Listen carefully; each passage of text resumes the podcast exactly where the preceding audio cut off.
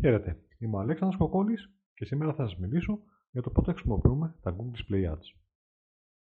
Τα Google Display Ads έχουν μια πιο μακροπρόθεσμη δράση σε σχέση με τα Google Search Ads. Λειτουργούν ως ένας πιο έμεσος τρόπος διαφήμισης, συναντώντας το κοινό στόχο μας σε στιγμές του που έχει επισκεφθεί κάποια σελίδα περιεχομένου η οποία συνεργάζεται με την Google. Χρησιμοποιούμε τα Google Display Ads έχοντας σαν στόχο να εξοικειωθούν τα κοινά στόχοι μας με την επιχείρηση και τον brand μας. Η χρήση τους διευρύνει τα κοινά στόχευσης και αποτελεί μια οικονομική πηγή επισκεψιμότητας, η οποία συνήθως ωφελεί στην αύξηση αναγνωρισιμότητας του brand και κατ' επέκταση στην αύξηση των μελλοντικών πελατών.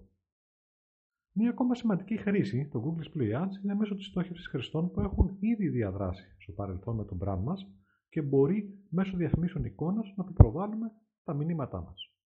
Η λεγόμενη Google Display Remarketing διαφήμιση. Μείνετε συντονισμένοι για περισσότερα νέα και tips από την Oakrants.